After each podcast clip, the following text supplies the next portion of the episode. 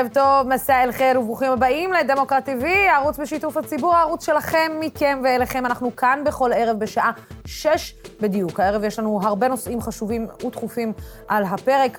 נפתח את התוכנית עם ישראל פריי, כתבנו שנמצא בגבעת עמל, שם החלו היום לפנות את התושבים מבתיהם, והתמונות לא פשוטות למראה. מחר הייתה אמורה כנראה להתחיל עדותו המעניינת של ניר חפץ במשפט נתניהו, אבל היום התבשרנו שייתכן שהעדות הזו תידחה בשבוע לאחר עדות חדשה שהגיעה היום מהעוזרת האישית של ארנון מילצ'ן לשעבר, הדס קליין. נדבר עם אורלי בר-לב ועם עורך הדין דניאל חקלאי על המשמעות של העדות הזו.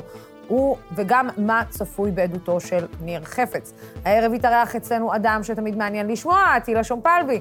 אה, איתו בין, נדבר בין היתר על הריאיון אה, של אהוד ברק אמש כאן באולפן, וגם נתייחס לפריימריז ביש עתיד ולמידת היציבות של הממשלה, והאם יש בכלל משמעות לפריימריז ביש עתיד. כמובן שנתייחס היום גם לאירוע המזעזע אמש בבית החולים סורוקה, קטטה ענקית שנפצעו בה ארבעה אנשים ו-19, 19, אה, סליחה, אזרחים נעצרו. נעצרו. נראה שהקטטה הייתה קרב בין חמולות מהעיר רהט. נדבר עם אה, חבר הכנסת לשעבר טלב אלסאנע אה, ועם אה, ראש עיריית רהט לשעבר טלאל אל-קרינאווי. אבל את התוכנית הזו אנחנו נפתח לפני הכל עם הפינוי שהחל היום מגבעת עמל, אירוע מאוד קשה. בעוד רגע נשמע דיווח של כתבנו ישראל פריי מגבעת עמל, אבל רגע לפני בואו נראה חלק מהאירועים הלא פשוטים שקרו הבוקר בגבעת עמל. בושה! בושה! לבנה! לבנה! בושה, בושה. בושה למדינת ישראל! בושה למדינת ישראל! בושה! בושה! בושה! בושה! בושה! בושה! בושה! אתם מפנים משפחות בשנת 2021! עדיף צריך להתבייש! לא יוצא! למה את יוצאת עליי בנאי? אל תגידי עליו! שקל! למה אין מוצא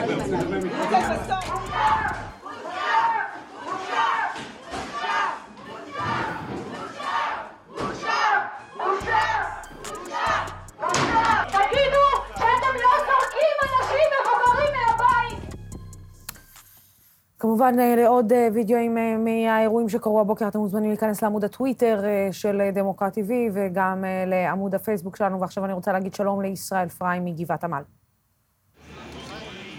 שלום לוסי, ערב טוב, צופות וצופים.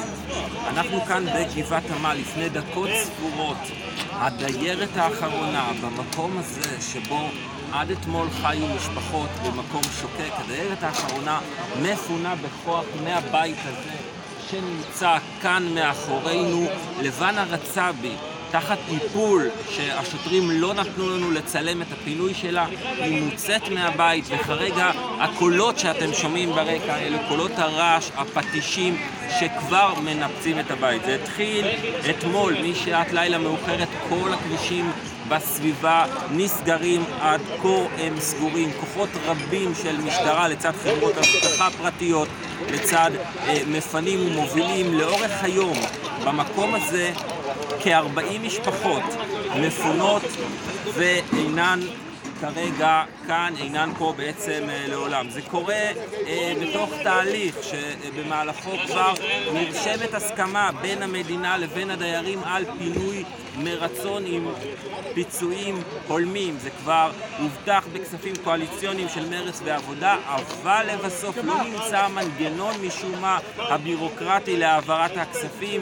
ולמרות זאת המדינה מחליטה, אה, ובעיקר היזמים, שהם רוצים לפנות את המקום, ואלו המראות העצובים כאן בגבעת עמל. חזרה אליי. כן, תודה רבה, ישראל אה, מגבעת עמל. אה, מחר היה אמור להתחדש משפט נתניהו עם עדותו של ניר חפץ, שצפויה להיות דרמטית במיוחד, אבל היום התבשרנו כי ייתכן שיהיה עיכוב של שבוע נוסף, בעקבות העדות שנתנה במשטרה העוזרת האישית לשעבר של ארנון מילצ'ן, הדס קליין. על כך שמילצ'ן וג'יימס פאקר רכשו לשרה נתניהו מתנות יקרות ערך, כולל צמיד בשווי של 40 אלף שקלים. כדי לדבר איתנו על המשפט. נמצאים איתנו העיתונאית עצמאית אורלי בר-לב, ואיתה עורך הדין דניאל חקלאי. שלום, שלום לשניכם. אבל לפני שאנחנו מתחילים בענייני נתניהו, אנחנו כן רוצים להתחיל בענייני גבעת עמל. שניכם אה, אה, מעורים אה, טוב אה, ב, ב, ב, במצב אה, של אה, תושבי גבעת עמל. בואו רגע שנייה ננקה את הפופוליזם אה, של הרבה מאוד אנשים. הם קיבלו פיצוי, אה, אורלי. אה, הפיצוי לא ניתן להם. בואו, עדיין הם לא קיבלו אותו, ו, וגם אין להם כרגע אלטרנטיבה לאן ישר לצאת אחרי הפינוי הזה. זה מה שלא מובן לאנשים, כי פורסם שכל משפחה שם קיבלה 2.8 מיליון שקל, אז על מה הם מתלוננים בכלל? קודם כל, הסכום הזה הוא סכום שנפסק בבית משפט, וזה לא סכום שמספיק לספק להם דיור חלופי, משהו שהוא אמור להיות מקביל למה שהיה להם. בשכונה הזאת, במיקום, הם לא אמורים לעבור עכשיו ולגור בעיר דרומית בפריפריה או בעיר צפונית בפריפריה עם הכסף הזה. הם אמורים להישאר פחות או יותר באזור שבו הם חיו כל חייהם. אגב, צריך להגיד, בגבעת עמל א', מגדלי אקירוב, שם היה הסדר עם הדיירים, ושם הוצע לדיירים דיור חלופי הוגן, הרעיון הוא הסדר הוגן. אז מה שקרה זה שבבית משפט נפסק להם פיצוי שהוא לא הוגן והוא לא מספק. בשבועות האחרונים ממשלה חדשה, קואליציה חדשה, חברות כנסת גם מהעבודה וגם ממרץ, נעמה לזימי וגם גבי לסקי, פעלו כדי שיהיה לתושבי גבעת עמל פיצוי, כבר הושג פיצוי שהוא מגיע ממש מהשלטון, מהמדינה, צריך להגיד. אלה אנשים שהמדינה שלחה לשבת באותם מקומות. אלה אנשים שהיו להם בתים בשכונות אחרות, אנחנו מדברים על 1948-49, נכון. שהיו להם בתים בנווה צדק וכולי, ושלחו אותם לצפון תל אביב. ואז בעצם הפקירו אותם לאורך כל השנים וקראו להם פולשים. יש כבר כסף עכשיו, תוספת לפיצויים שנפסקו בבית המשפט, אבל לא נמצא המנגנון הבירוקרטי. שר המשפטים אחראי לזה גדעון סער, איילת שקד שרת הפנים שליוותה את תושבי גבעת עמל הרבה זמן, יש פלונטר בירוקרטי, צריך לשחרר אותו ולספק לאנשים האלה את הפיצוי ההולם והראוי להם. דניאל? כן, אני מצטרף בחום לדברים של אורלי, תיארה את הדברים במדויק. אני חושב שצריך להפנים כאן שתי עובדות יסוד. העובדה הראשונה היא שמדובר במי שכאמור נשלחו בידי המדינה כדי להתמקם שם, בוודאי לאחר שאותם פלסטינים שחיו שם ברחו או גורשו בשנת 1948 ומיהרו למקם שם עולים חדשים. וצריך לומר שמעולם לא רשמו את הזכויות שלהם בצורה מסודרת בלשכת רישום המקרקעין, בטאבו. כן, דניאל, אבל לקחת מהם ארנונה כל השנים, זה ידעו לקחת, ולדעת לאן לשלוח את חשבונות החשמל והמים, זה ידעו לאן לשלוח. אבל לדעת, זה, זה פשוט מדהים הדבר הזה, הסיפור הזה. זו בדיוק הנקודה, מדובר כאן באוכלוסייה שאז הייתה אוכלוסייה של עולים חדשים, ולאחר מכן אוכלוסייה שבהרבה מובנים לא הסבירו לה את המהות החוקית של הצורך ברישום בלשכת המקרקעין. כמובן שידעו יפה מאוד לגבות את כל החובות הנדרשים. אז נקודה ראשונה היא שמדובר באנשים שחיים שם בזכות ולא בחסד של אף אחד, והבעלות שלהם על הקרקע אמורה להיות מובנת מאליה, ולצערנו היא לא הייתה מובנת מאליה אף פעם. הנקודה השנייה שחייבים לומר כאן, לצערנו בעשור האחרון או בשלוש עשרה שנים האחרונות, מחירי הדיור נסקו בצורה כל כך דמיונית, כל כך מופרכת, שהיום דירות בתל אביב הרי עולות בסכומים דמיוניים. ולכן הסכום שמוצע להם איננו מספיק. שלא לדבר שבאזור שם זה גם עולה בסכומים דמיוניים. בוא, בוא, בוא, נהיה, בוא נהיה מאוד ספציפיים. זאת אומרת, אם אתה אולי רוצה למצוא 2.8, אתה עוד אולי יכול למצוא בדרום תל אביב, מזרח העיר, אתה אולי עוד יכול למצוא בסכום הזה דירת אולי ארבעה חדרים.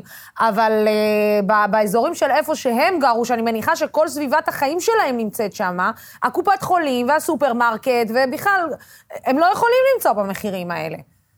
ממש ככה. אין בכלל ספק שלו היה מדובר באוכלוסייה חזקה יותר, מקושרת יותר, לא היו מעזים להציע להם סכומים כאלה.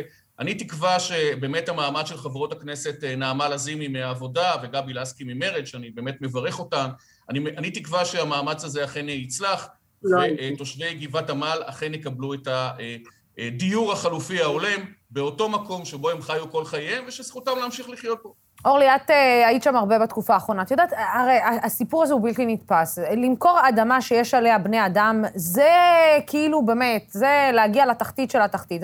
אתה, מכרת אדמה, כשאתה יודע, יודע שגרים בדרך כלל מוכרים אדמה ריקה. כאן יש אדמה שחיים בה בני אדם, אז אתה מכרת את האדמה יחד עם האנשים, ואמרת לבן אדם, לקבלן, לך תתעסק עם מה שקורה עם האנשים האלה, אתה תוציא אותם, אתה תפנה אותם, זה הירושה שלך.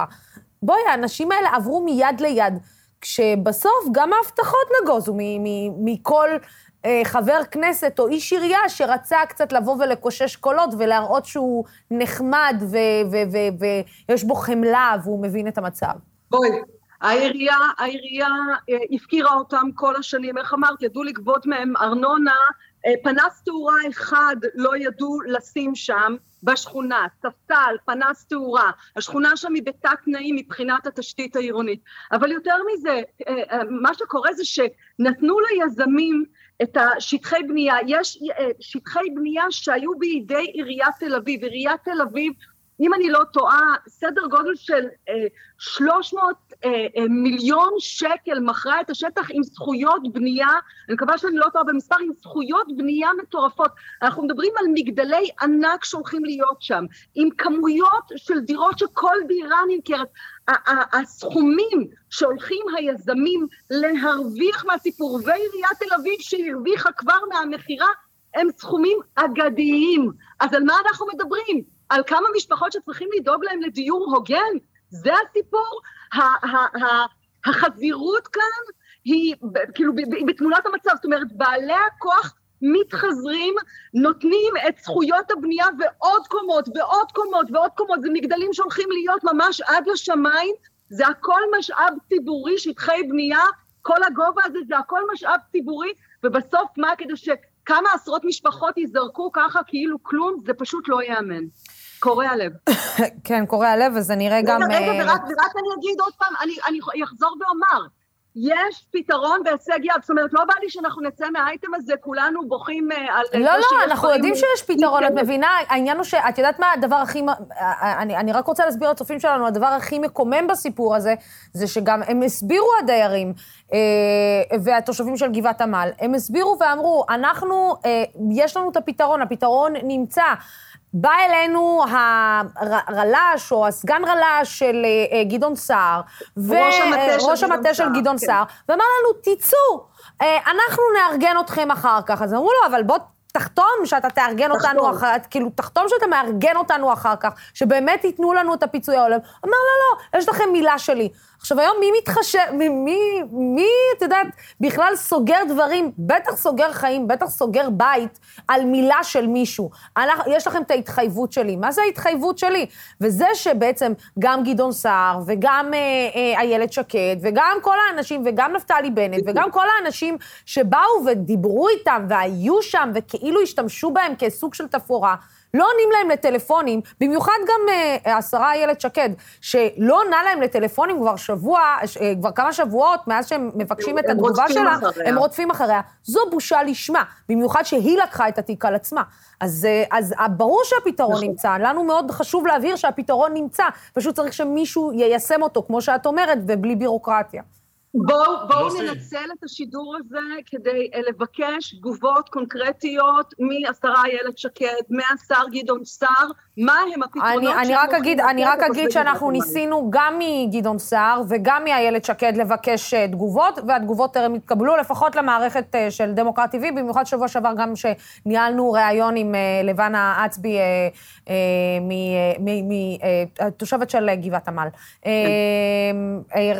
לא, אני...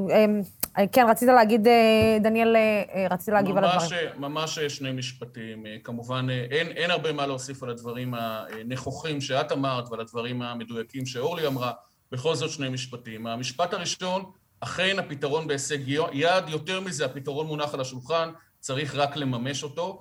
והנקודה השנייה, למרבה העצב, הפרשה הזו היא לא רק פרשה איומה שמכאיבה לאנשים ומטלטלת את הקיום הכי בסיסי שלהם, את ההיבט הכי קיומי שלהם, הפרשה הזו היא גם אה, מטאפורה אה, מאוד עצובה, מאוד עגומה, לגבי יחסי הכוחות אה, במדינת ישראל בין החזקים, אלה ששולטים על הקרקע, אלה ששולטים על המשאבים, שמתעשרים מה, מהקרקע והמשאבים, לבין המוחלשים, וכל אזרחי מדינת ישראל צריכים לזכור שהם יכולים למצוא את עצמם בקלות מחר בבוקר בצד של המוחלשים. אגב, רבים מאיתנו אכן נמצאים שם ולא יכולים אפילו לקנות דירה במדינת ישראל כן. בגלל המחירים הבלתי נסבלים. כן. אז בואו רגע שנייה, אנחנו מקווים שבאמת אולי יימצא פתרון עד סוף השבוע הזה לכל המפונים של גבעת עמל. בואו רגע נעבור לנושא, לנושא אחר. התפתחות, אפשר להגיד, במשפט של נתניהו, מה, אבל הסיפור הזה של הצמיד, אורלי, היה ידוע. זאת אומרת, היה לפחות, או שזה סיפור שרץ. לא. הוא היה ידוע לנו לא. בגלל שזה סיפור שרץ בין כולם בתוך... בתוך קבוצות וואטסאפ, וכבר התרגלנו, כבר התחלנו, הפסקנו לערבב בין דברים שסיפורים ששמענו לסיפורים שבאמת הם היו, או, או שהובאו כהוכחה. אז בוא נגיד ככה, קודם כל, היום יש התפתחות, הפרקליטות מודיעה ובעצם מסירים צו איסור פרסום על התפתחות בתיק אלף, תיק אלף, תיק המתנות, כאשר הדס קליין, עדת התביעה בתיק הזה שהיא העוזרת האישית של מילצ'ן, מעידה שלבקשת משפחת נתניהו, מילצ'ן קנה לשרה נתניהו תמיד, לפי הדיווח של ברוך קרא מוקדם יותר, תמיד בשווי של 50 אלף דולר, אוקיי? תמיד אחד, בשווי של 50 אלף דולר. הדבר הזה הוא לא היה חלק מתיק אלף, הוא לא היה חלק מכתב האישום, הוא לא היה ידוע בכתב האישום, מה, מה רץ בקבוצות וואטסאפ, אין לנו אחריות על זה, אבל זה לא היה חלק מכתב האישום, זה מידע חדש, ולמעשה המידע הזה התברר לאחרונה, ואז באישור היועץ המשפטי לממשלה נעשו השלמות חקירה, וכל הדבר הזה מתפרסם היום עם הודעה לבית המשפט של הפרקליטות, הודעה לסנגורים. מה שקורה, רק צריך להגיד, זה תיק אלף, ואותו צמיד של 50 אלף דולר, רק כדי לקבל את הפרופורציה, כל שווי המתנות בתיק הזה זה סדר גודל של 700 אלף שקל. השמפניות, הסיגרים, החליפות, כל ההטבות זה 700 אלף שקל. 50 אלף דולר, אמנם הדולר קצת ירד, עכשיו זה כבר סדר גודל של עוד 150 אלף שקל, אבל יש לזה משקל אדיר ביחס לשאר המתנות, תמיד אחד. אז זה סיפור אחד. בעקבות זאת, נתניהו, פרקליטי נתניהו, מבקשים דחייה בעדות של ניר חפץ, עדות דרמטית צריך להגיד, שאמורה להתחיל מחר. עכשיו נגיד רגע מילה על העדות הזאת, ניר חפץ אמור מחר להגיע להעיד על, בתיק 4,000 בשלב הראשון, אבל ניר חפץ הוא עד שגם יש לו מה להעיד גם בתיק 2,000 וגם בתיק 1,000, אבל בכל מקרה מדובר בעדות שתימשך ימים רבים, רק החקירה הראשית תימשך ימים רבים ואחר כך הנגדית. ככה שלמעשה מחר אמורה להתחיל העדות בנושא שלא נוגע להתפתחות החדשה בתיק 1,000, ועל פניו לפחות אין סיבה עניינית לדחות את העדות הזאת, אבל פרקליטי נתניהו ביקשו לדחות את העדות, הפרקליטות הודיעה שהיא לא מתנגדת למרות שמבחינתה אין שום מניעה לשמוע את העדות כסדרה, ובית המשפט החליט שהוא יחליט רק מחר כשכולם מתכנסים ויתנהל בפניו בבוקר הדיון האם לדחות את העדות. זאת אומרת, עדיין כולם מגיעים מחר, הפרקליטות, הסנגורים, העד ניר חפץ, הנאשם בנימין נתניהו מגיע מחר, כל הטררם העיתונאים, כולם מתכנסים מחר, ואז יתנהל בפתח היום הדיון האם לדחות את העדות או לא. להערכתי, בגלל שהשופטים לא אמרו מראש, לא אמרו היום, לא נענו מיידית לבקשה לדחות את העדות של ניר חפץ לשבוע הבא. זאת אומרת שכנראה כן שמחר ניר חפץ יעלה על... זה, זה הערכה שלו. זאת אומרת שלדעתי יש סיכוי בהחלט סביר ש... בוא נגיד ככה, השופטים נותנים לסנגורים עם חבל לא ארוך. בואו תשכנעו אותנו, תנו לנו איזה באמת טיעון מחץ שמצדיק את הדחייה, כי אחרת אנחנו נשמע את העדות. דניאל? כן, אני אוסיף כך, ראשית, אם אכן מדובר בצמיד בשווי 50 אלף דולר, הרי שבאותה תקופה שבה הוא נקנה, הדולר עמד על כארבעה שקלים, ולכן מדובר ב-200 אלף שקלים, וכפי שציינה אורלי, פרשת אלף כולה ממוקדת בכ-700 אלף שקלים, אם אנחנו מוסיפים עוד 200 אלף שקלים, הרי שזה קופץ ל-900 אלף שקלים, או כמעט מיליון שקל, זו נקודה אחת. נקודה שנייה, לטעמי, ואני אומר את זה כסנגור, כמי שתמיד מחפש את אותה נקודה שבה צריך לאפשר לחשוד ולנאשם ליהנות מהספק, אבל אני אומר את זה גם כאזרח במדינה שמתיימרת להיות מדינה עם שלטון חוק. לטעמי חסד גדול עשה היועץ המשפטי לממשלה, ראש התביעה הכללית שבקרוב יוחלף, עורך הדין דוקטור מנדלבליט, כאשר הוא החליט להגיש כתב אישום בפרשת אלף אך ורק בגין מרמה והפרת אמונים. בהחלט מרחף מעל הפרשה הזו צילה של עבירת השוחד. אין ספק שנתניהו עסק בנושאים שהיו חשובים מאין כמוהם לאיש העסקים ארנון מילצ'ן, לרבות המשך הערכה של אותו חוק מילצ'ן, אותו חוק שמעניק הטבות מס בלתי נתפסות לאזרחים ישראלים שמבקשים לחזור ממדינות שונות, כולל מיליארדרים ישראלים שרוצים להגיע לכאן מארצות הברית. נתניהו עסק אז בחוק מילצ'ן ובהרבה מאוד היבטים שקשורים למילצ'ן מצד אחד, מצד שני אנחנו רואים שלכאורה התקבלו טובות הנאה בלתי נתפסות בהיקפן. אין ספק שחסד גדול נעשה עם נתניהו כאשר לא הוגש נגדו כתב אישום בגין עבירת השוחד. אני מבקש להוסיף עוד שתי נקודות. בטח. הנקודה הראשונה היא, אני לא מצליח להבין מדוע למעשה הנושא הזה לא עלה בעבר בחקירות המשטרה. אני מודה שמדובר כאן בסימן שאלה חשוב שיש לברר. הנקודה השנייה היא שעורך הדין בועז בן צור, סנגורו של נתניהו בפרשת 4000, הוא זה שאמור לחקור את ניר חפץ לגבי פרשת 4000, אבל היבטים שקשורים לפרשה 1000 הוא צריך להימנע מהם, מאחר שהוא ייצג בזמנו את מילצ'ן ואת הדס קליין בפרשת 1000. בהקשר הזה מי שאמור לחקור את חפץ הוא דווקא עורך הדין עמית חדד. אני מקווה ומאמין שעורך הדין בן צור יקפיד על כללי האתיקה, כך או אחרת, אין ספק שמדובר כאן בהתפתחות סופר דרמטית, מדובר בחשיפה מדהימה של הפרשן המשפטי של חדשות 13, ברוך יקרא, ומדובר כאן בעוד עננה מטרידה מאוד לגבי יחסי הון שלטון בתקופת נתניהו. בואו רגע נדבר, כן, בטח אורלי. רק אני אגיד, אני חושבת כמובן שעצם העובדה שהותר לעורך הדין בן צור, וצריך להגיד שגם היה כאן מהלך, נתניהו פעל באמצעות עד תביעה אחר, לארי אליסון, שפנה למילצ'ן שישחרר את בועז בן צור, את עורך הדין בן צור, לטובת נתניהו. ממש, אז אני אומרת, כל המהלך הזה, העובדה שזה אושר על ידי השופטים, זה משהו, סימן שאלה, כל המעבר הזה. אבל לפחות ממה שאני יודעת, עורך הדין בן צור מטפל אך ורק בתיק 4000, ובכל מה שקשור לתיק 1000 ולתיק 2000, עורך הדין עמית חדד מייצג את נתניהו. בינתיים הייתה ההפרדה הזאת, זה בנוגע להערה של דניאל, אבל אני חושבת שדיברנו עכשיו קצת על 1000 בגלל ההתפתחות, אבל אני חושבת שצריך לשים דגש על העדות של ניר חפץ בהקשר של תיק 4000, כי בעצם תיק 4000 הוא תיק שעד עכשיו אנחנו נחשפנו לסיפור המסגרת שלו בשני רבדים.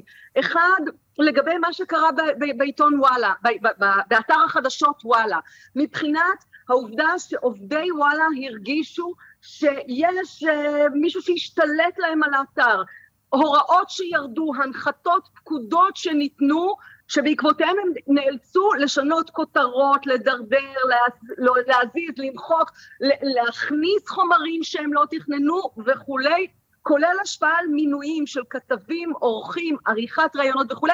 התחלנו לקבל את סיפור המסגרת של הדבר הזה. בנוסף התחלנו לקבל את סיפור המסגרת של נושא הרגולציה. תיק 4000, למרבה המזל שם מנדלבליט לא הצליח לשנמך את התיק הזה, מה שהוא כן עשה באלף ואלפיים, זה תיק שוחד. שוחד, הפרקליטות מספרת בכתב האישום סיפור של מתת ותמורה. מתת בני הזוג אלוביץ' בעצם נותנים לנתניהו גישה לאתר והשפעה על האתר שהיא מטיבה עם נתניהו, ובתמורה הוא נותן הטבות רגולטוריות, לפי כתב האישום, בשווי של כשני מיליארד שקלים, כספי ציבור צריך להגיד.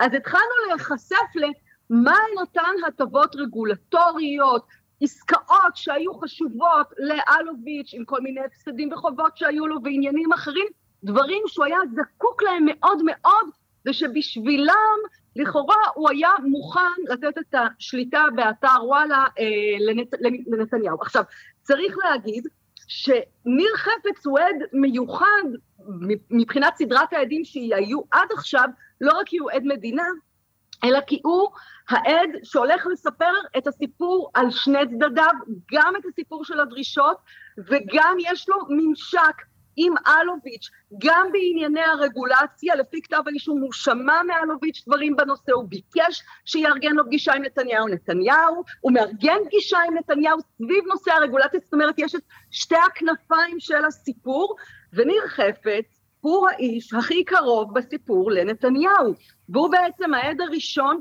שמכניס את נתניהו בצורה ישירה לסיפור, מה שלא היה לנו עד עכשיו, כי עדי וואלה לא היה להם קשר ישיר לנתניהו, אילן ישועה הוא היה לו את הקשר הישיר עם בני הזוג אלוביץ', אותם הוא הכניס לחדר, ואבי ברגר שהיה מנכ"ל משרד התקשורת, בסך הכל פגש את נתניהו לפגישה אחת חטופה ועוד שיחה קצרצרה בטלפון.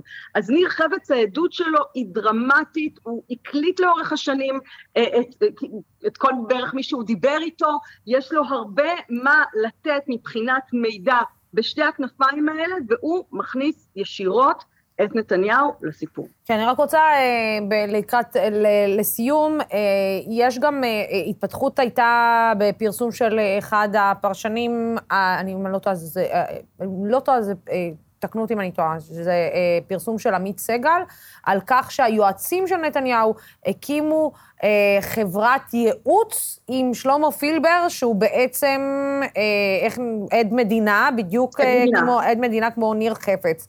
אתם יודעים, השאלה היא בסוף, אה, מה שווה העדות של אה, שלמה פילבר, כשבעצם ראינו גם שלאורך הש... השנתיים לפחות האחרונות, מאז הכרזתו כעד מדינה, אה, שהוא די ממשיך לסנגר על אה, נתניהו ושותפיו.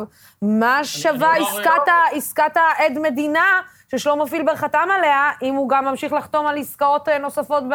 לגבי העתיד שלו יחד עם אנשי נתניהו? אני אומר אה, בפשטות, אה, כאשר אה, מדובר בעד תביעה בכלל, וכאשר מדובר בעד מדינה בפרט, אם הוא בוחר לעלות לדוכן העדים בבית המשפט, ולהישבע שהוא עומד לומר אמת ואך ורק את האמת, תוך שהוא מוזהר שהוא צפוי לעונשים הקבועים בחוק אם לא יעיד אמת, והוא פוצח בסיפור עלילה שאיננו תואם בצורה מוחלטת את הדברים שהוא אמר במשטרה, את גרסתו כעד מדינה במשטרה, הרי שהפרקליטות אה, זכאית לבקש מבית המשפט אה, להכריז עליו כעל עד עוין. המשמעות היא שא', הפרקליטות יכולה לחקור אותו במקום בחקירה ראשית אה, זהירה יותר, להפוך את זה לחקירה נגדית אגרסיבית יותר. כלומר, המעמד הופך להיות הרבה פחות נעים מבחינתו של העד. וב', מה שהרבה יותר חשוב, בית המשפט רשאי להכריע, לפי פקודת הראיות, האם הוא מעדיף את גרסתו של העד במשטרה, הגרסה שמפלילה את נתניהו, או שמא את גרסתו בבית המשפט, הגרסה שאולי תנסה לגונן על נתניהו, הכל כמובן בגדר אה, היפותזה, כרגע אנחנו לא יודעים מה יהיה. מה הייתה אה, הגרסה, כן. ובמקרה כזה, בית המשפט פשוט יכול לקבוע שהוא מעדיף את העדות המפלילה במשטרה, וכן לקבוע שהעדות הזו השתנתה אה, בעקבות לחצים אה, פנימיים, חיצוניים, אה, פסיכולוגיים ואחרים, אבל אני מדגיש שוב, הכל בגדר תיאוריה. על פניו נראה שפילבר אכן עושה כל מאמץ לשדר לנתניהו שהוא בעדו, אבל מה שיקרה מעל דוכן העדים איננו יודעים, נמתין ונראה. אוקיי. אה, כן, אה, אורלי, ממש אה, בקצרה, אני- יש לי את אטילה שנושף בעורפי. כן, כן, אני רק אגיד, איזו ידיעה שאכן הביא עמית סגל, והיא מאוד מוזרה. אני רוצה פשוט שנשים כוכבית. העובדה שהיועצים של נתניהו ופילבר הולכים לעבוד ביחד, משהו שהפרקליטות קיבלו בקשה ואישרו את זה, אבל זה בעצם מאפשר, סו- זה מאפשר, אה, אה, מייצר קשרי העברת מידע, למרות שאסור להם לדבר על המשפט, זה מייצר צינורות להעברת מידע. אבל בואי, זה לא כאילו, זה גם בהם. הופך את כל הסיפור הזה של עדותו, עד מדינה, שלמה פילבר עד מדינה, לסיפור קצת הזוי. זה זה קצת אה, הופך את לא, כל זה- הסיפור להם... עדותו, דניאל אמר, דניאל אמר שבאמת אה, אה, חזקה עליו שהוא יישא באחריות אם הוא לא אה, יישאר נאמן לעדותו, אבל בכל מקרה צריך להגיד, אלה שני, היועצים של, אה, אה, של נתניהו נחשדים שהטרידו עד מדינה, את שלמה פילבר, פילבר. את אותו עד מדינה. העובדה שעכשיו לא רק שהוא אה, מייצר, אה, בוא נגיד ככה, מפיץ סקרים שמאוד עוזרים לנתניהו, והוא מאוד שירותי ומגן על נתניהו. מעבר לזה, העובדה שהוא עוד הולך לאיזשהו פרויקט עסקי עם היועצים שלו, מאוד תמוהה בלשון המעטה, כוכבית כולנו צריכים לשים ליד הסיפור הזה. זאת אומרת, את אומרת, כוכבית בכלל אם הסיפור הזה נכון? לא, לא, כוכבית על המשמעות על של המשמעות הסיפור הזה, של הסיפור. ועיניים מאוד גדולות ופקוחות על האירוע. על האירוע. טוב, לגמרי. אנחנו אה, משאירים אה, אירוע, אה, עיניים פקוחות. אורלי ודניאל, תודה רבה לכם על העדכון הזה, ותודה רבה לכם על הפרשנות שלכם. תודה רבה. תודה, להתראות. כן.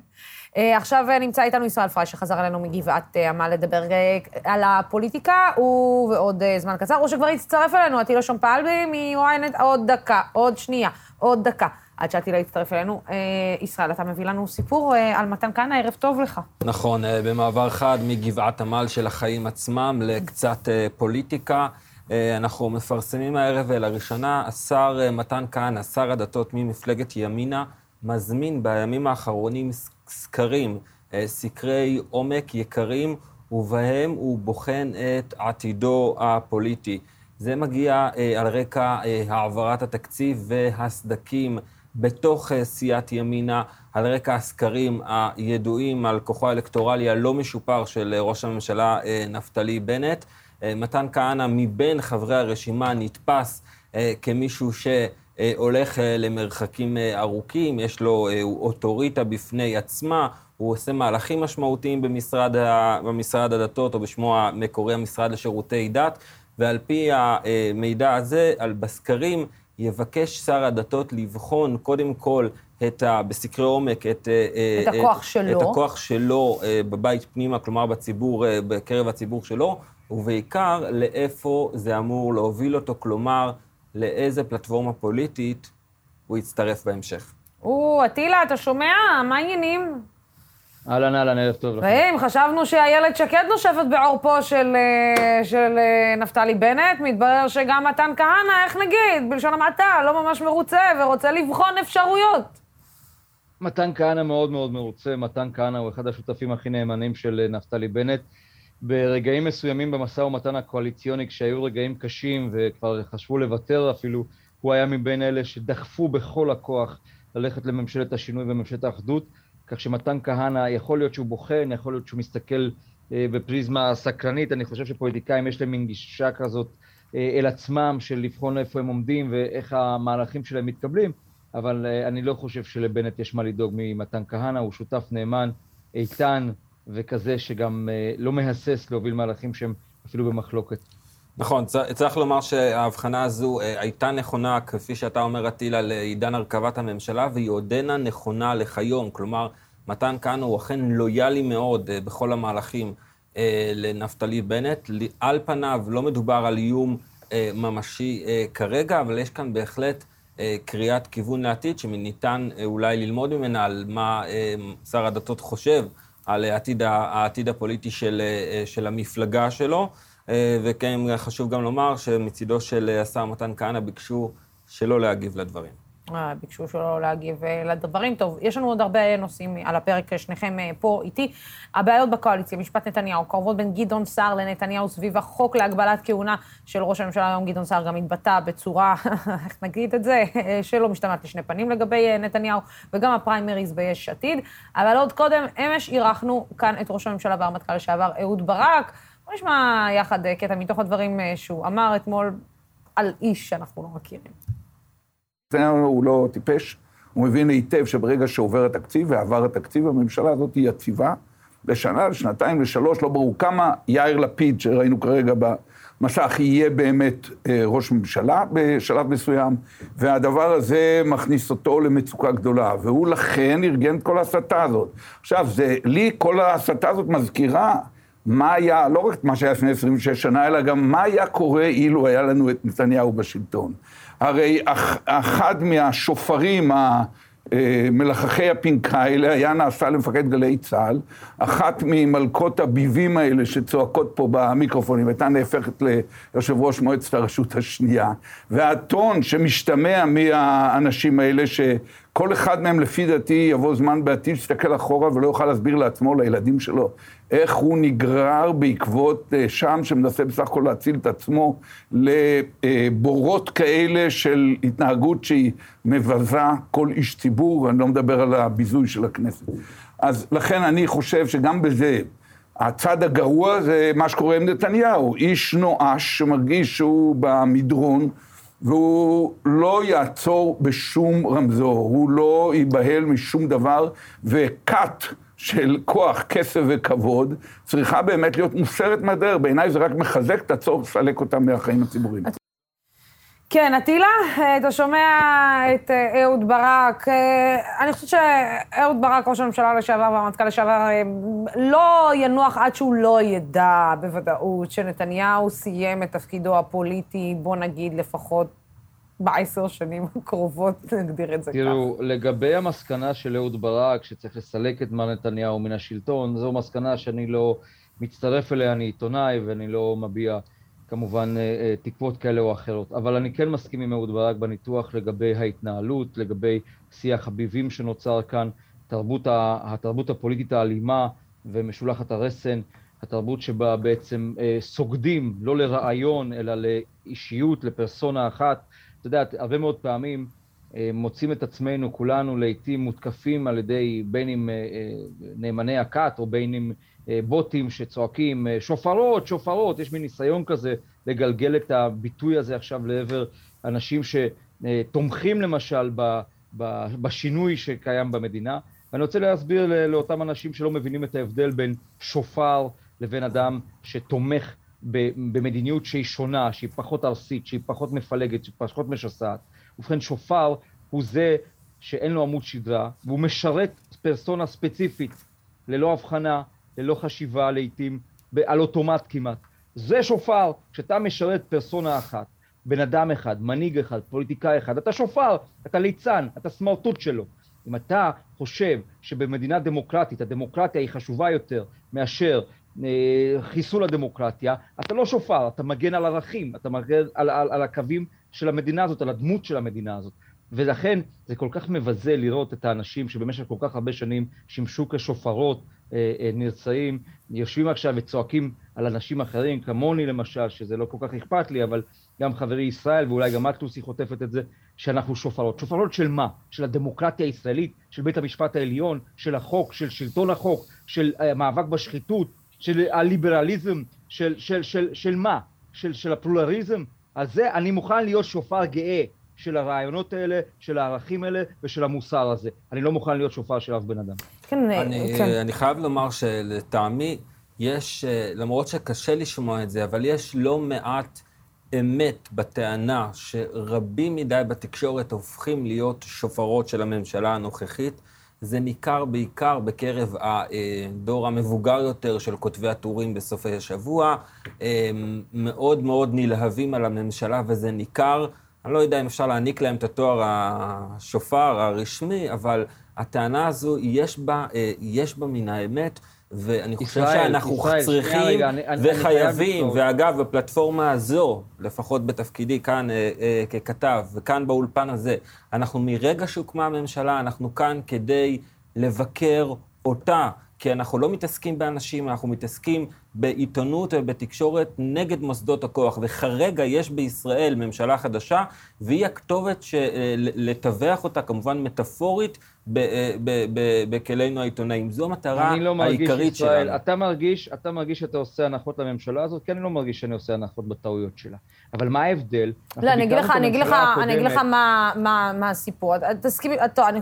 כן, תמשיך את הרעיון שלך, תמשיך, סליחה, סליחה. אנחנו, לא, אנחנו ביקרנו את הממשלה הקודמת לא בגלל פרסונות ספציפיות, אלא בגלל ההתנהגות של הפרסונות הספציפיות. אנחנו לא ביקרנו את נתניהו בגלל שהוא נתניהו, אלא בגלל מה שהוא עשה פה בשנים האחרונות, בגלל הדברים שהוא אמר בדברים, בשנים האחרונות, בגלל ה, ה, האנשים שהוא שלח למוקדי הכוח כדי לחסל את אותם מוקדי בוא, כוח. הוא גם, הוא גם, הוא היה היחיד ששלט פה בשנים האחרונות. בוא, אטילה, אנחנו כאילו שוכחים, גם? אתה יודע, כאילו... לא אה, שוכחים. אני חושבת שאנשים שוכחים, אלה שמאשימים את התקשורת בכך שהיא לא נתנה, לא עשתה הנחות לנתניהו אף פעם, נתניהו שלט במדינת ישראל ב-14 השנים האחרונות. זאת אומרת, מה חשבתם שיהיה בסופ, בסופו תקשיבו, של דבר? תקשיבו, תקשיבו, לוסי בסוף... ואטילה, אה, אה, אני יודע שהדעה שלכם תהיה פופולרית יותר בקרב הצופים. אני מתעקש על דעתי ואומר כך, יש יותר מדי אנשים בתוכנו שההיסטריה והפחד המוצדקים שלהם אה, אה, משלטונו של נתניהו, גורם להם לשכוח את מקומם כחברה אזרחית כיום, כתקשורת כיום. יש פה, אם יש פה עיסוק על פניה של הדמוקרטיה, אם אנחנו רוצים להילחם על פני הדמוקרטיה, אם אנשים יוצאים לרחובות, יש מה לעשות גם כיום. אבל זה לא, עניין של... אני, לא מסכימה איתך, אבל זה לא עניין, זה לא עניין שאנחנו אנחנו לא עושים הנחות לממשלה הזאת. אני לא עושה הנחות בשום, בשום דרך לממשלה הזאת. הממשלה הזאת מדברת על עלק שינוי, ובסדר, יש הרבה שינוי שלא קורה כאן. אבל בואו, אנחנו גם, אני חושבת שהביקורת שהייתה על ממשלת, בגלל שהיא נשמעה כל כך הרבה, אבל הביקורת שהייתה על ממשלת נתניהו, כי ממשל, ממשלות נתניהו שירתו פה, או, או היו פה במהלך השנים האחרונות. לא הייתה ממשלה אחרת שהיה אפשר לפנות אליה אה, בטענות. ועכשיו ממשלת השינוי הזאת, בואו נגדיר את זה כך, אה, זה לא, אני לא מקבלת את הטענה שבגלל שהעיקר שהורדנו את נתניהו. לא, סיפור נתניהו בצד, נגמר הסיפור, עכשיו אתם נדרשים לעבודה. אבל הנזק שעשה אה, נתניהו במהלך השנים האחרונות, בעיניי, במערכת המשפט, בתקשורת, אה, בקרב השיח, השיח, השיח, השיח, אני, אני לא אפסיק לדבר על זה, על השיח, אני חושבת שזה נזק שעוד הרבה שנים ייקח לנו לתקן. תראה מה אנחנו רואים בכל פעם שנפתלי בנט עולה לנסות לדבר במליאה, אף אחד לא נותן לו להשלים משפט, ואני לא חושבת ש, שזה, שזה משהו שאנחנו צריכים להגיד, אוקיי, טוב, נו, בסדר. כן, אני לא מסכימה עם העניין הזה שיאיר לפיד, לצורך העניין, חושב שהוא יכול לעשות מעשים, וזה יעבור לו כי הוא הקים את ממשלת השינוי. לא, זה לא אמור להיות בצורה הזאת. אף אחד לא אמור לעשות הנחה או הנחות ליאיר לפיד, שמינה את גיסתו ליושבת, לתפקיד פוליטי כמו יושבת ראש קק"ל, ולחשוב שזה יעבור לו לסדר היום, כי אנחנו יודעים טוב מאוד מה היינו עושים לנתניהו אם זה היה קורה. לוסי, אבל... היא התפטרה אחרי שלושה נכון, של ביקורת. אטילה, אטילה. ומאיפה באה הביקורת הזאת? מאיתנו. מאיתנו, נכון, נכון, הזאת? אני מסכימה איתך, אבל. אני מסכימה איתך, אבל זה שאנחנו היינו צריכים להשמיע ביקורת, היינו צריכים להשמיע ביקורת על זה. בוודאי, וזה. שיאיר, נת... וזה שיאיר נתניהו, וזה שיאיר לפיד אה, מרשה לעצמו, או הרשה לעצמו, כאילו קצת להתבכיין על הסיפור הזה, זה גם לא לעניין, כי אדוני הנכבד, אתה יצאת כנגד התופעות האלה, וברגע שאתה פועל בתופעות האלה, אז גם אתה תחטוף על הראש. חד משמעית. תקשיבו, אני רוצה להגיד משהו. כל הפריזמה שאנחנו מסתכלים דרכה זה על הימין והשמאל, על הביבי ולא ביבי, ו- וכך גם כל השיח. האם אנחנו מבקרים את לפיד על איזה מינוי כמו שביקרנו? אני חושב שהתפיסה צריכה להיות אחרת. לפחות כחברה אזרחית או כתקשורת, אם מדברים על מאבקים למען דמוקרטיה, זה אלה מטרות רחבות. הן מטרות כמו אה, הסיפור של גבעת עמל, שזה אומנם לא פרופר דמוקרטיה, אבל סיפור של מדיניות של ממשלה. זה סיפור של האלימות בשטחים שקורית יום ויום, שרק היום נפצעו שלושה פלסטינים מאלימות מתנחלים. זה סיפור של מערכות המשפט. יש מספיק דברים חשובים לשים בהם את האנרגיות כדי באמת להפוך את החברה שלנו לטובה יותר, לצודקת יותר, לדמוקרטית יותר, ואני כן בהחלט חושב שיש יותר מדי אנשים ש... אה, אה, שוב, אני, אפשר גם לכבד את זה, אבל שהמאבק הבא על הדמוקרטיה לא באמת מצוי בקרבם. כי אני רוצה לדעת כמה, ובאמת אני אומר את זה בכאב, כמה מתוך האנשים שיצאו אה, אה, מדי שבוע ובערה בהם אש הדמוקרטיה כדי להדיח את ביבי, יצאו למען מב- תושבי גבעת כ- עמל, יצאו או- למען... כמה, אה, כמה אה, מפריע להם ש, שאין, שאנחנו דמוקרטיה שהיא לא דמוקרטיה ששולטת על מיליוני אנשים. אה, אני חושבת שכל הסיפור אתה- של... אני, אה, אני, אני, אני יכול להעיר משהו? אני, אני פשוט, אה, אני חושב שאנחנו אה, גולשים וטיפה מבלבלים את העניינים, ישראל. אין שום מניעה שתגיד את דבריך, כמו שאמרת, באומץ לפני, ואתה אומר באומץ גם עכשיו, ותאמר גם באומץ אחרי, ואנחנו כולנו פה כדי לאפשר לך וללוסי ולי ולכולנו ביחד להגיד מה שאנחנו חושבים לנכון, ומה שאנחנו רואים אה, לנגד עינינו. אני חושב שאתה טיפה אה, מבלבל בין הצורך לבקר את הממשלה הזאת, וזה בסדר גמור, לבין אה, נושאים שאתה לוקח אותם ואומר למה אנחנו לא מטפלים בהם. משום שהמציאות משתנה גם. הנושא של הכיבוש, או אותו, אותו הנושא של השליטה הישראלית ביהודה ושומרון, הוא נושא שאנחנו גוררים אותו מאז 1967, והוא לא השתנה. הוא למרבה הצער... לא רק שהוא לא השתנה, הלב אה. אטילה, בוא, קודם לא רק כל שהוא לא הוא כן השתנה, הממשלה... הוא משתנה אה, לרעה לא רק שהוא באופן לא השתנה, משמעותי. הממשלה הודיעה בריש גלי שהיא לא מתכוונת לעסוק בו בכלל בקדנציה הזאת. אם תאפשרו לי בבקשה להשלים רק את המשפט וחצי, אז אני, אני, אני, אני אוכל להשלים כן. את התזה. התזה שלי אומרת, ואתם יודעים את זה שניכם, אין יותר ימין ושמאל, והוויכוחים הם לא ימין ושמאל. נכון. בין היתר, משום שהגענו להתנגשות עם המציאות, והמציאות הזאת אומרת שבצד הפלסטיני כרגע, בשנים הקרובות, או בשנים שעברו, אין פרטנר. נכון שנתניהו, בתבונה ובחוכמה פוליטיים מאוד מאוד אה, גדולים, הצליח להוביל את הנושא הזה למבוי סתום, אבל גם הפרטנר שלנו, אותו פרטנר שאנחנו היינו רוצים לראות אותו חותם איתנו על הסכמים, הוא לא בדיוק הפרטנר שהישראלים רוצים לראות אותו עכשיו. וגם לפיד, וגם בנט, וגם גנץ, וגם ליברמן, כולם לא מטומטמים, והם מבינים לא, היטב, אה, אטילה, אנחנו- מבינים אנחנו- היטב אנחנו נכנסים לפרטים, הזאת הפרטים הם- לא הפרטים- פתרון. רגע, רגע, אבל רגע, לא, רגע. תן לו להשלים, רגע, שנייה, כן. הוא נתן לך להשלים, תן לו. להשלים. וגם, אתה יודע מה, עזוב את כל היהודים האלה. עזוב אותם, אלה יהודים. מנסור עבאס, מנהיג רע"מ, הוא בעצמו הבין את המורכבות של הסוגיה הזאת, הוא מבין שאת התוצאה לא נוכל להשיג אותה, בוודאי לא בשנים הקרובות, ובוודאי לא בקדנציה הזאת, והוא עצמו בחר לשים את הנושא הזה הצידה, בצד, כדי לטפל בנושאים שהם בתוך, ה, בתוך המדינה הישראלית, בתוך תוכנו, בתוך גבולותינו, וזאת הסוגיה, וזה הקרב הפוליטי פה. הקרב הפוליטי האמיתי הוא, ואני חוזר עכשיו לזה, זה בין דמוקרטים ליברליים לבין ימנו כן, אבל שמרנים. אה, אני-. מסכימה אני מסכימה עם הדברים זה שאתה הקרב אומר. האמיתי במדינת ישראל. אני מסכימה עם. הדברים שאתה אומר, אבל אתה יודע, חלק מהעניין הזה של ליב- ליברלים ו- ו- ושמרנים, אה, אני חושבת שגם המצב והשקט, אה, ויש נושא אחד שהזכיר אותו כאן אה, ישראל, השקט, אה, בואו נגדיר את זה, אה, לא ברור. או, או חוסר המעש או העשייה מול אותה חבורת פורעים מתנחלית בדרום הר חברון ובכל המקומות הללו, שמרשים לעצמם לעשות מה שהם רוצים, איך שהם רוצים, לפגוע בפלסטינים על ימין ועל שמאל, כשהם יודעים, לצד חיילים שנמצאים שם ולא עושים לוסי, שום דבר, תסכים איתי, אבל תסכים איתי שלא יכולה להיות הביטחון צריך שתיקה- להרים טלפון למפקד, לאלוף פיקוד אנחנו- מרכז ולהגיד לו, לא, תפתור את הבעיה הזאת, תעצור את האלה, אין פה ויכוח, אין, הפושעים אין, האלה. אין, פה ויכוח, הבעיה? אין, פה ויכוח גדול. אה, ואין טעם גם להיכנס לכל הפרטים, כי הדיון הוא לא עכשיו באלימות אה, אה, מתנחלים, או ב... או ב יש... לא ניכנס לפרטים. רק כשאנחנו מתייחסים אה, לחברה אזרחית, או לתקשורת, ששמה נגד עיניה מטרות ש, של שיפור המקום שבו אנחנו חיים, או כמו שאתה קורא לו ליברליזם, או דמוקרטיה, יש עוד הרבה דברים לשים במרכז כדי לעבוד אני- עליהם, כדי אני- לקדם אז אני אותם, אני- אני כדי לשים איתך. אותם, אני- כדי אני לשים אותם במוק- רוצה, אני- במוקד. רגע, רגע, אני אגיד שני דברים שלטעמי כן דברים טובים שקורים, שנמצאים בשיח. הנושא של הסביבה שעכשיו נמצא בליבת השיח. הנושא של דת ומדינה שבמובנים מסוימים עולה, עולה, עולה אה, באופן משמעותי בשיח.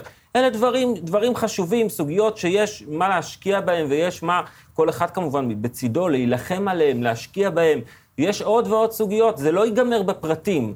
זה לא עכשיו, מחר בבוקר נסיים פה סכסוכים בינלאומיים, אבל כשהאנרגיות שלנו, של, של חברה אזרחית או של תקשורת, לאיפה הם מופנים? ז, לש, זאת השאלה.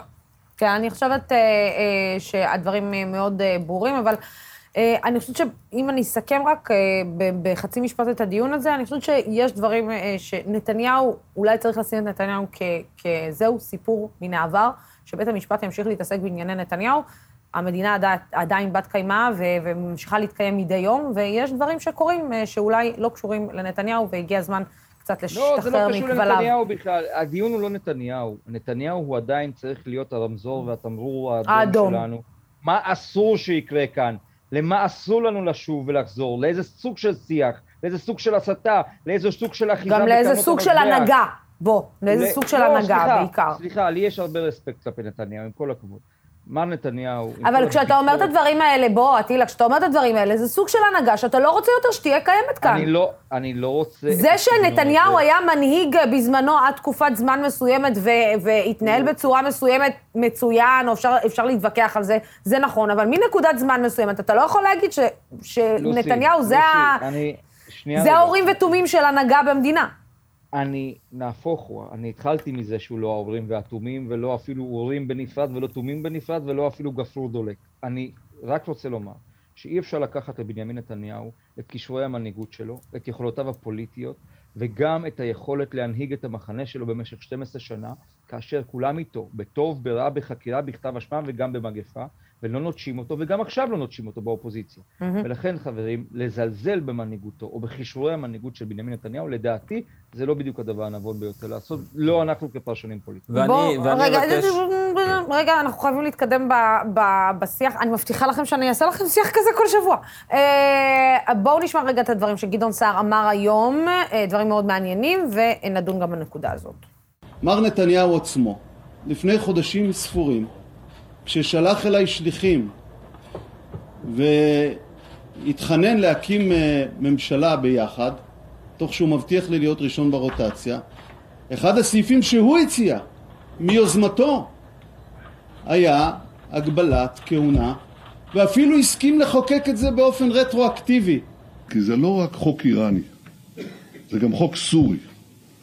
אסד קבע קבוצה של מועמדים מוסכמים, שמותר אה, להם להתמודד, והיה איזה בחור שפתאום הייתה לו איזו פופולריות מסוימת. אז הבחור הזה הוא הואשם בפלילים, ונאמר בסוריה, הוא הואשם בפלילים, הוא לא יכול להתמודד. ובכן, זה לא רק חוק איראני, אני מתקן, חוק איראני סורי. לא בדקתי צפון קוריאה, אבל אני מניח שזה אותו הדבר, אותה שיטה. כן, חוק כן, איראני טוב. סורי. בוא, בוא, קוריאני, הוא לא בדק בדיוק את השיטה, אבל זה אחת מהן. כן, טוב, תשמעי, צפון קוריאה, סוריה, משולש הזהב של אה, נאומי נתניהו לבייס, אה, תראו, תראו, רודפים אותי, תראו, תראו סוריה, תראו, תראו איראן. תראי, בסופו של דבר, החוק הזה במהותו הוא חוק נכון.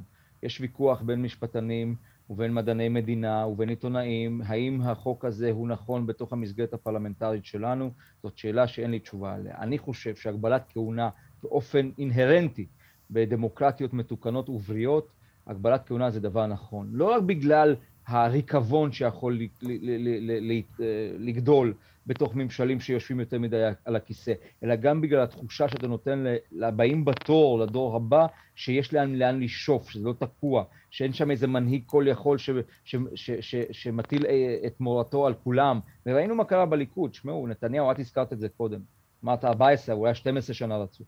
נתניהו שלט בליכוד בצורה מוחלטת, הוא הפך את כולם לסוג של אה, צבא החיילים שמצדיע בדום מתוח בכל פעם שהוא עובר במסדרון, וזה לא נורמלי, וזה לא בריא, וזה לא טבעי. כשאתה מגביל כהונה... זה לא מאוד שונה אוקיי, במפלגות אחרות, אטילה. עשית את שלך, ביש עתיד אה, אין שם כיסי מאפשר התנגדות גדולים. יותר ל...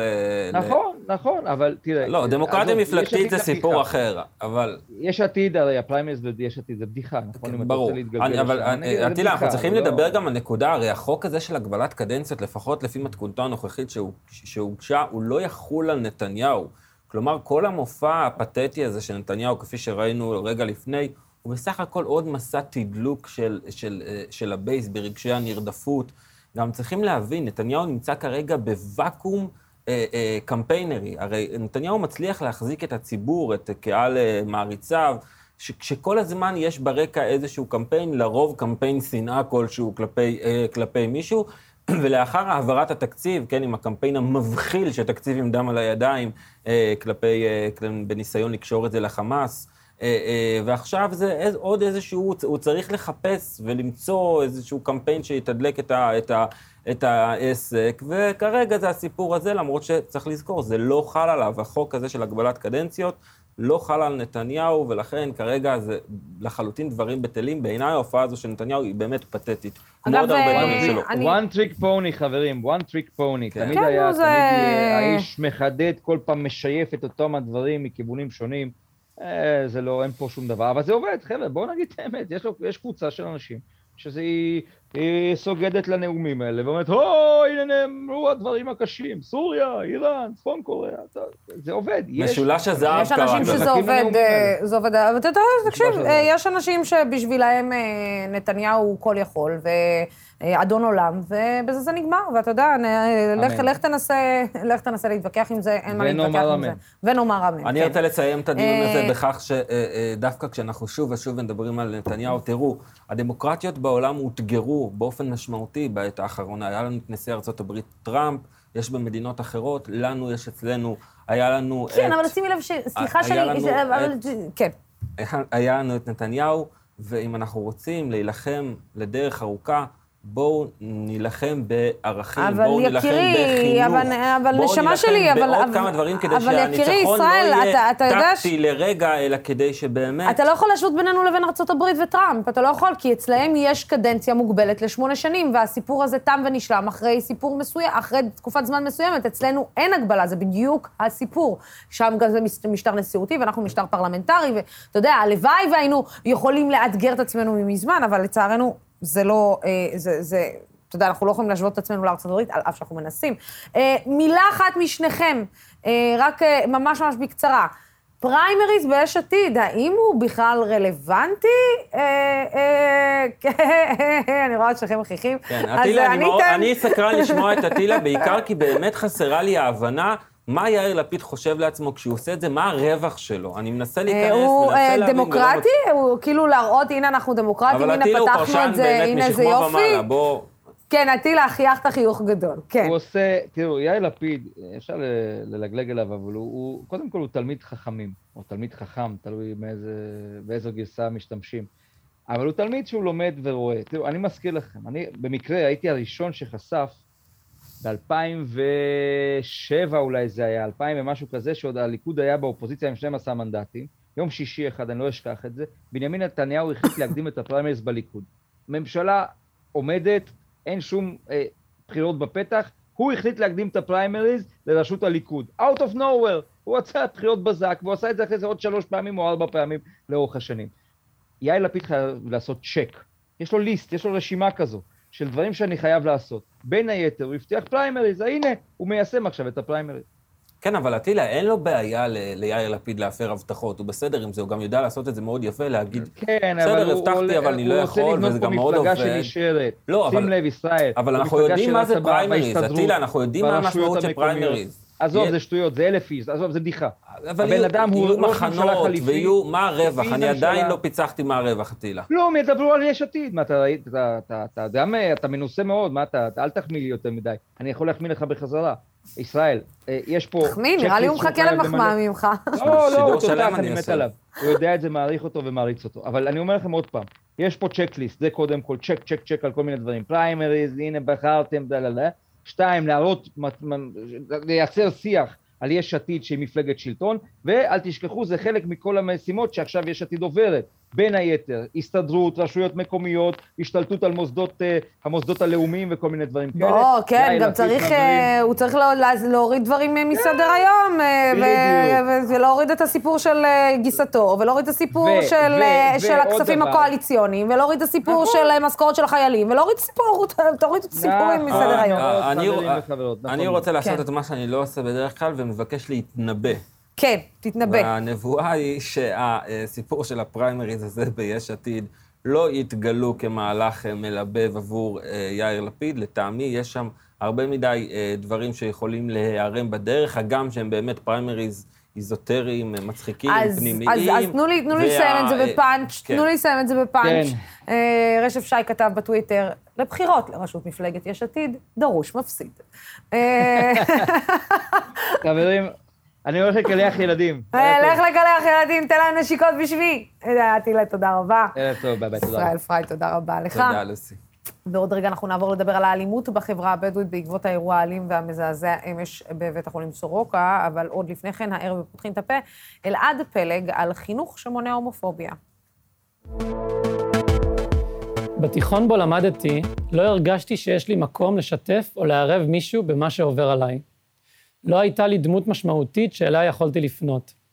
היום, כאיש חינוך וכגבר הומו, אני מאמין שמוסדות חינוך בהם בני הנוער מתבגרים ומגבשים את זהותם, צריכים לספק עבורם מרחב בטוח, בו הם ירגישו שייכים, מקובלים ומוערכים. גיל הנעורים היא תקופה מדהימה של גילוי, התנסות וגיבוש זהות, וגם של בלבול וחוסר יציבות. בני הנוער חשופים היום יותר מתמיד למגוון אפשרויות ולמידע. הם צריכים סביבה בטוחה, חברים לדרך ומבוגר משמעותי שילווה אותם. לצערי, במערכת החינוך היום יש לא מעט בני נוער שלא מוצאים את עצמם ומרגישים לא שייכים ובודדים. מערכת החינוך כיום נעדרת התייחסות משמעותית לתחומים החברתיים, הרגשיים, האישיים והזהותיים של התלמידים, ולכן לא מופנים לצורך כך משאבים. עיקר ההתמקדות של בתי הספר התיכונים היא בהקניית ידע והכנה למבחני הבגרות, והעיסוק בנושאים שמעסיקים את בני הנוער ושהם מקדישים להם חשיבות רבה, נדחקים הרבה פעמים לשוליים. בני הנוער הם לא הבעיה, אלא הפתרון. בכוחם לשנות את השיח, להוקיע את האלימות וליצור חברה שוויונית ומקבלת. מוסדות החינוך צריכים קודם כל לייצר נראות שתבוא לידי ביטוי גם בשפה בה משתמשים, ותאפשר לבני הנוער להבין שיש בבית הספר מקום לדבר, להרגיש ולהיות הכל. השיח על נושאי מגדר ומיניות צריך להיות משולב בתכני הלימודים באופן שוטף. צוותי החינוך צריכים לעבור הכשרה והסמכה להתמודד עם מגוון הסוגיות שמרכיבות את עולמם הפנימי, הרגשי והאישי של בני הנוער, ולספק עבורם את המרחב הבטוח להתמודדות.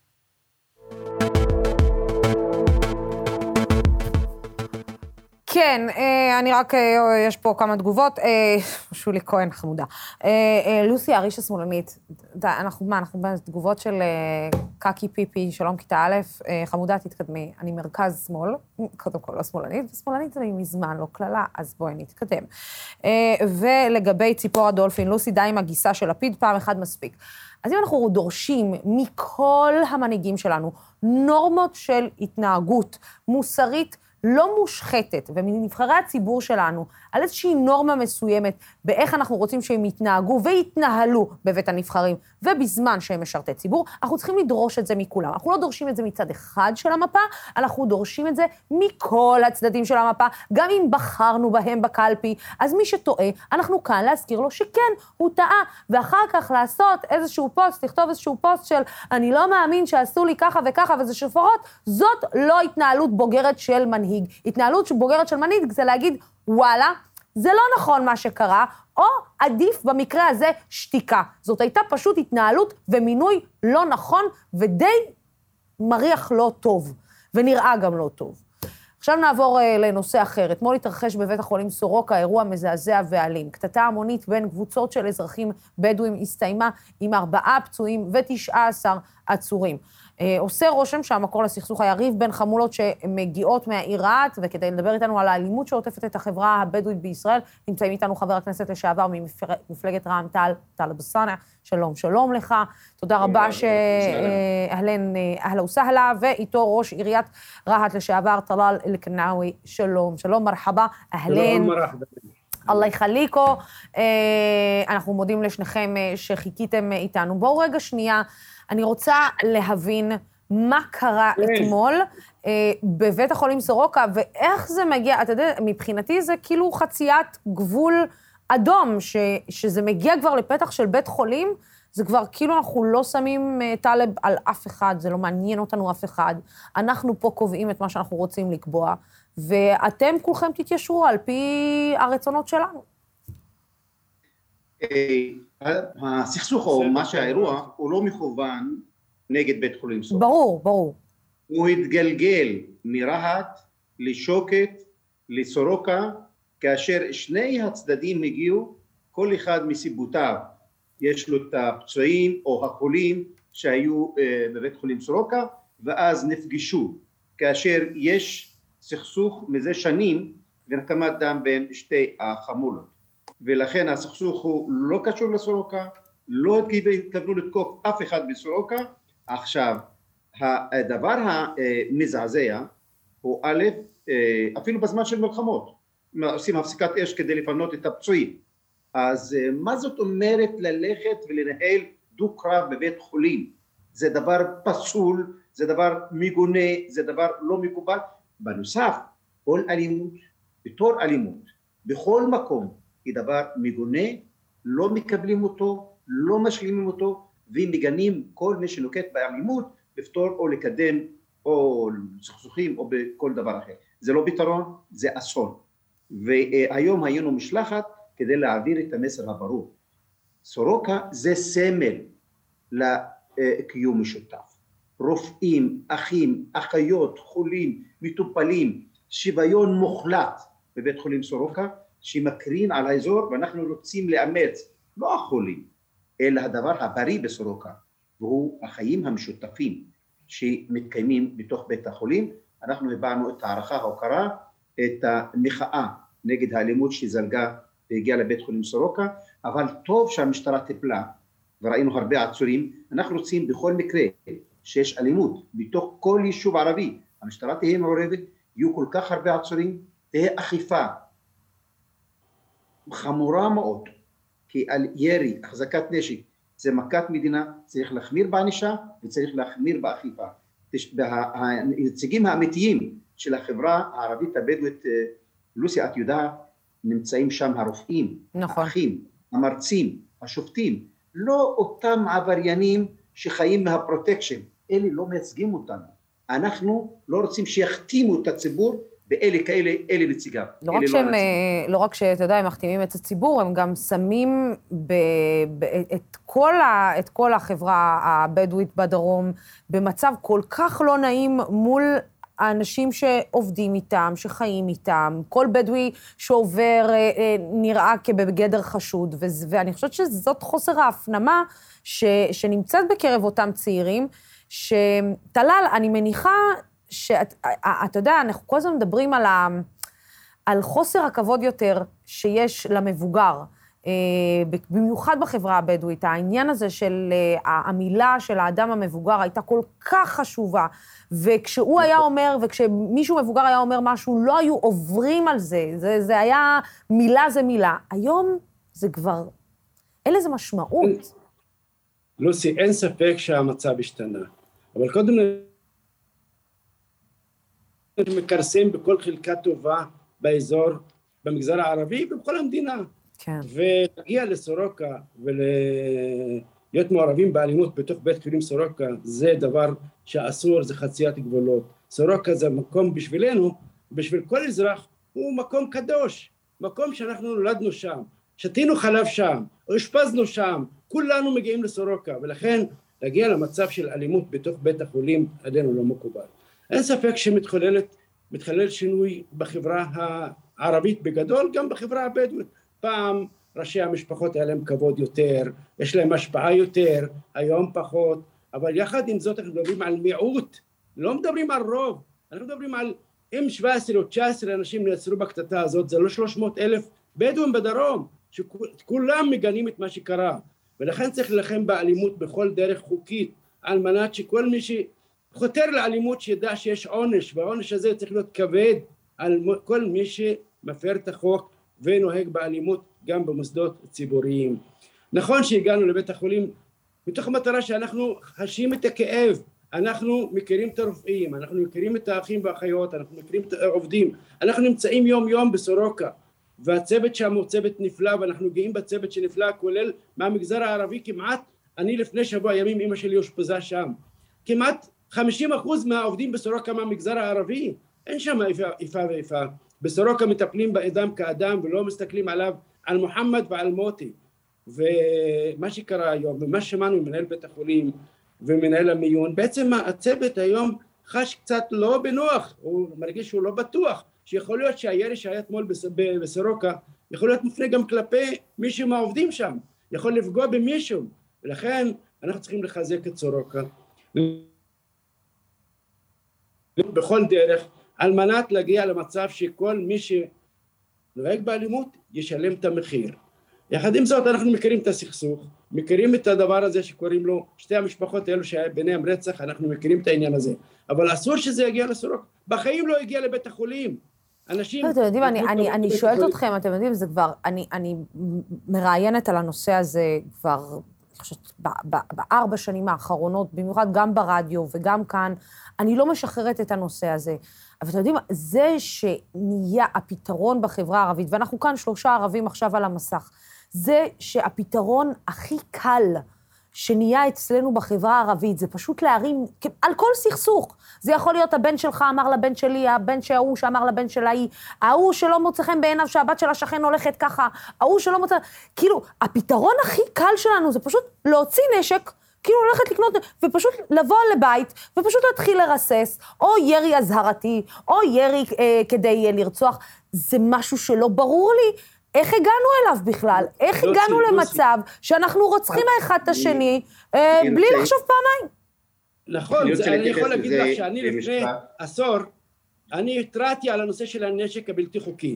במחוז הדרומי, בכנס ענק, אמרתי להם רבותיי, יש נשק בלתי חוקי שהולך וחודר לכל בית, אתם חייבים להילחם בזה. כשהגיע המפכ"ל המשטרה רוני אלשיך בביקור בעיר רהט, אמרתי לו אדוני אתה צריך להילחם ולעשות הכל על מנת לעקור את הנשק הבלתי חוקי. אי אפשר להגיע למצב שכל ילד עם אה, 18 הולך נרשם באבטלה והוא הולך קונה נשק בחמשת אלפים שקל. לא יכול להיות מצב כזה שאתה לא יכול לדבר עם ילד. פעם הבדואים נהגו בכבוד, לא יכול להיות מצב כזה שבנשק השתמשו רק חלילה במקרים הקשים ביותר. הסבא שלי מספר לי שמי שהיה תופסים אצלו קליע, היה שישה חודשים בבית סוהר, היום תופסים אנשים עם M16 24 שעות הביתה או מעצר בית, לכן צריך גם ענישה מתאימה וצריך להיות יותר כוחות משטרה על מנת לטפל באותו אותו קבוצה קטנה, זה לא הרוב, זה מיעוט, שבעצם לוקח את החוק לידיים וצריך לטפל בהם. טלב. זה הדבר שצריך לעשות. טלב. אני, החברה, כל החברה עוברת שינוי, גם החברה הערבית, כל העניין הסושיאל מדיה, כל השינוי, כל המקום, המעמד של ההורים היום, אבא שנותן סטירה לבן, אה, הוא יכול להיעצר על זה, אז הסמכות, אה, גם החינוכית, לא מה שהייתה, אבל אני לדעתי המשפחה זה דבר בסיסי בשמירת ערכים. החברה הערבית בכלל עוברת משבר והמערכות האכיפה לא פועלות כראוי. אם מישהו מחזיק נשק או סוחר בנשק או מתעסק בפרוטקשן או בסחר בסמים הופך להיות מודל חיקוי בתוך חברה ולא אותם מרצים ופרופסורים אלא אלה שיש להם את ה-BMW והמרצדס שהגיע בצורה אה, כזו או אחרת. הופכים להיות זה דבר פסול. ולכן שני דברים צריך לעשות. אכיפה ואכיפה והחמרה בענישה על כל סחר, החזקה, ירי, שימוש. צריך להיות, לא צריך להיות נגיש, נשק כזה צריך להיות אך ורק בידי מערכות האכיפה בלבד. והדבר השני שינוי מהפכני במערכת החינוך, בתכנים, קודם כל להיות בן אדם לפני שאתה לומד גיאוגרפיה או מתמטיקה, ללמוד ערכים, לכבד את האחר, לכבד את השונה ולכבד את הדעה האחרת. אתם יודעים, אני אה, אה, רוצה לשאול אתכם, אה, הבנים שלנו מאוד מעורבים ב... ב רוב, זה, זה בדרך כלל קטטות שמעורבות, מעורבים בהן יותר גברים מאשר נשים. אתה יודע, אני, אני, אני גם שואלת את עצמנו, אולי הטעות גם הייתה עלינו, אולי אנחנו חינכנו את הבנים שלנו לא נכון, אולי נתנו כוח יותר מדי גדול בידי הגברים בלחשוב שהם יכולים לעשות כל מה שהם רוצים, איך שהם רוצים, מתי שהם רוצים, גם כלפי ביחס כלפי נשים, גם ביחס בין, בהבדל בין נשים לגברים. אולי גם הטעות שמה התפספסה ב... ב לא השכלנו להשתנות יחד עם השינוי החברתי הזה שאנחנו מדברים עליו, ויחד עם השינוי ה, ה, ה, ברשתות החברתיות. לא השכלנו גם אנחנו כהורים, אה, כחברה, לעשות את השינוי ולהגיד, רגע, תעצרו רגע, הילדים מתקדמים, גם אנחנו בתפיסת העולם שלנו צריכים להתקדם, ורגע לשים גבולות, אולי לבנים שלנו, לפני שאנחנו שמים אפילו גבול לבנות שלנו. אם אני אתייחס לנושא, הנקודה הזאת, אני חייב להגיד, אנחנו מדברים על מיעוט. רוב הבנים שלנו הם בתחום התעסוקה, באקדמיה. תראי כמה בנות בדואיות נמצאות בתחום האקדמיה. אני זוכר... נכון, בגלל אחד... זה אני אומרת את זה, אתה מבין? בגלל זה אני אומרת את זה. אני, אני, אני זוכר ב-93, כשנבחרתי פעם ראשונה לעיר, לרשות העיר רהט, חיפשתי עוזרת גננת אחת מהמגזר הבדואי לא מצאתי, צריך להביא מהצפון. ולקחתי יוזמה והתחלתי לקחת את הבנות עם אוטובוס ועם מאבטחים צמודים כדי לשכנע את המשפחות ללכת ללמוד באחווה ובספיר ובקיי. והיום אתה מוצא עשרות, מאות בנות שלומדות באקדמיה, אחוז הנשים בתחום האקדמיה הרבה יותר גבוה מאשר הצעירים. גם הצעירים מרביתם רוצים ללמוד ולהשתלב. יש בעיות חברתיות, מצב סוציו-אקונומי נכון. קשה, יש עוני, יש נערים ויש משפחות שלא מוצאות את מקומם, אבל אלו שמעורבים בפשיעה... בואו, גם תנאי מחיה לא פשוטים, אה, יישובים לא מוכרים, אה, זה שילוב של הרבה מאוד דברים. בתנאים קשים, המצב במגזר רוצה... הבדואי הוא מצב קשה מאוד. יחד עם זאת צריך לקחת, יש תקווה, יש חיים, וצריך להשתלב בחיי המדינה, ואנחנו כהורים, ואני אומר לך, זה את צודקת בחלק מהדברים, חלק מההורים לא נתנו מספיק תשומת לב לבנים, והפכו חלקם אולי חיילים של קבוצות פשע וכנופיות פשע למיניהם. אמר חבר הכנסת טלב אלסאנע, יש כאלו שנוסעים במרצדס, ונוסעים בג'יפ, ונוסעים ישנם, אבל אלו לא הרוב. רוב האוכלוסייה, ואני לפעמים פונה לך, ואני גם פונה לחברים שלי היהודים, לא לעשות הכללות. רוב האוכלוסייה היא אוכלוסייה אה, טובה. אני רק משפט רוצה להגיד, אני רוצה כן, לציין שלא אה, צריך להתעלם, אה, להתייחס אך ורק לקצה שנקרא אלימות ופשיעה. צריך להתייחס גם כן לאחריות של הממשלה. כמובן. אנחנו תמיד מתייחסים למשטרה ומשטרה. השאלה הנשאלת, איפה הממשלה? איפה ההכרה ביישובים? איפה הקצאת משאבים? את יודעת, לוסי, אחוז הנשירה בקרב החברה הבדואית הוא פי אולי 30 לעומת אה, אה, החברה היהודית. ואיפה איפה המסגרות לאותם ילדים? וגם לעומת החברה הערבית בכלל ל- בצפון, אתה יודע, זה גם, זה גם שמה, זה, זה, זה, זה משתנה גם בחברה הערבית בינה ובין עצמה. לכן אני- כן, לכן כן. ולכן כאשר יש לך עוני, אבטלה, היעדר מסגרות, היעדר מוסדות, בילוי, נשירה, אה, אה, שיקום של אסירים שמשתחררים, כל הדברים ביחד מתנקזים לאלימות, למשטרה. כאשר יש כישלון של הממשלה, זה מגיע על ידי המשטרה. אנחנו רוצים שהממשלה תמלא את תפקידה בהשקעה, במשאבים, בתעסוקה, במוסדות חינוך, מוסדות בילוי ובנוער אה, אה, בסיכון. כל הדבר הזה יביא להקטנה ולהמעטה ולירידה באחוז הפשיעה. איפה שיש היעדר, אה, אה, הממשלה לא נמצאת, אז צומחים, יש לנו תופעות שוליות שמגיעות לכדי אלימות ורואים את האלימות זה דרך חיים, זה מקור, מקום, מקור תעסוקה, הדבר הזה לא מקובל, מקובל עלינו. ולכן לא צריך, התופעה הזו של האלימות תהיה, היא הפוקוס אך ורק על התופעה ולהתעלם מהמצוקה האמיתית של החברה הערבית בנגב שעשרות שנים זועקים לפתרון והגיע הזמן שהממשלה לא תתמודד אך ורק במקל ואכיפה ומשטרה אלא תתמודד לחבק, להשקיע ולתת פתרונות. כן, טלאל אל-קרינאווי וטלב א-סאנע, אה, תודה רבה, איסלאם טומקו, תודה רבה על הדברים. האלה. ו... שכמובן, אני ממש מאחלת לנו שאנחנו לא נגיע, שאני לא אדבר איתכם עוד הפעם בהזדמנויות אה, ובעניינים כאלה, אולי יותר על... בדברים טובים. רק בדברים טובים, רק בדברים טובים. אינשאללה. אינשאללה, אינשאללה. תסלמו לי, אה, שוכרן וננהר שוכרן. אה, כן, מחר אה, בשעה שש אנחנו נשדר פה תוכנית מיוחדת על התחבורה בישראל. אנחנו נדבר על מכת התאונות, על תחבורה ציבורית, וננסה להבין איך פותרים את בעיית הפקקים הקשה במדינה. ספוילר, אין פתרון אמיתי. עוד קודם, בשעה ארבע, מהדורה מיוחדת של סיפורי ארץ ישראל עם ישראל פריי, והפעם בכנסת, לרגל יום האקלים בכנסת. תודה רבה לצופים ולשותפים של דמוקרט TV. התוכנית הזאת אפשרית רק בזכותכם. בימים כמו אלו הולכת ומתחדדת החשיבות של ערוץ תקשורת שלא מפחד להביע עמדה נחרצת בעד הדמוקרטיה ובעד שלטון החוק, בעד המאבק בשחיתות ובעד מגוון של דעות. המהדורה המרכזית של דמוקרט TV בימים ראשון עד חמישי בשעה שש. עד מחר, ספיישל תחבורה, סלמת. Thank you.